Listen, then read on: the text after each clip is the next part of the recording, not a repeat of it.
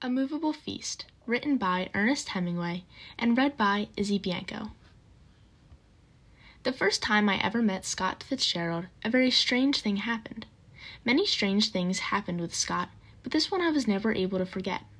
He had come into the Dingo Bar in the Rue Delambre, where I was sitting with some completely worthless characters. Had introduced himself and introduced a tall, pleasant man who was with him as Dunc Chaplin, the famous pitcher. I had not followed Princeton baseball and had never heard of Dunc Chaplin, but he was extraordinarily nice, unworried, relaxed, and friendly, and I much preferred him to Scott. Scott was a man then who looked like a boy with a face between handsome and pretty. He had very fair, wavy hair, a high forehead, excited and friendly eyes, and a delicate, long lipped Irish mouth that, on a girl, would have been the mouth of a beauty. His chin was well built, and he had good ears, and a handsome, almost beautiful, unmarked nose.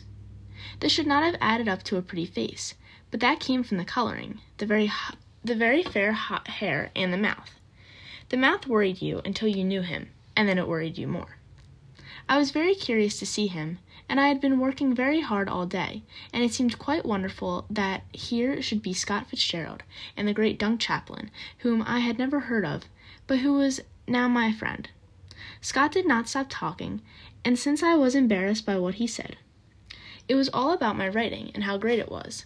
I kept on looking at him closely and noticed instead of listening.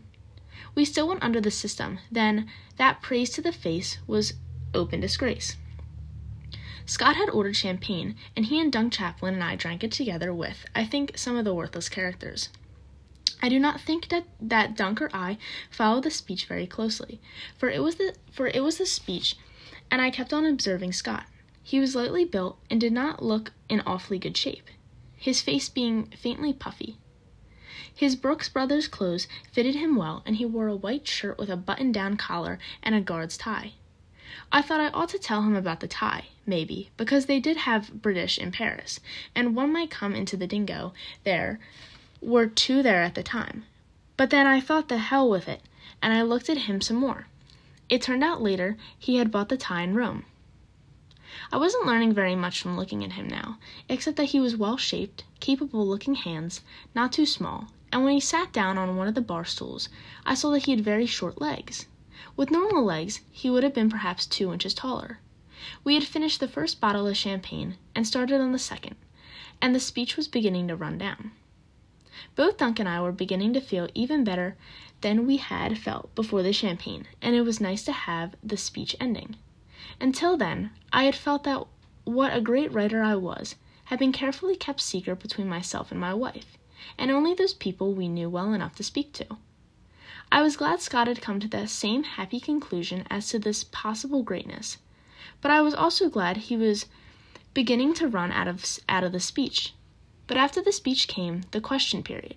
You could study him and neglect to follow the speech, but the questions were inescapable.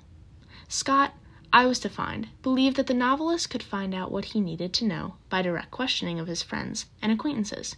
The interrogation was direct.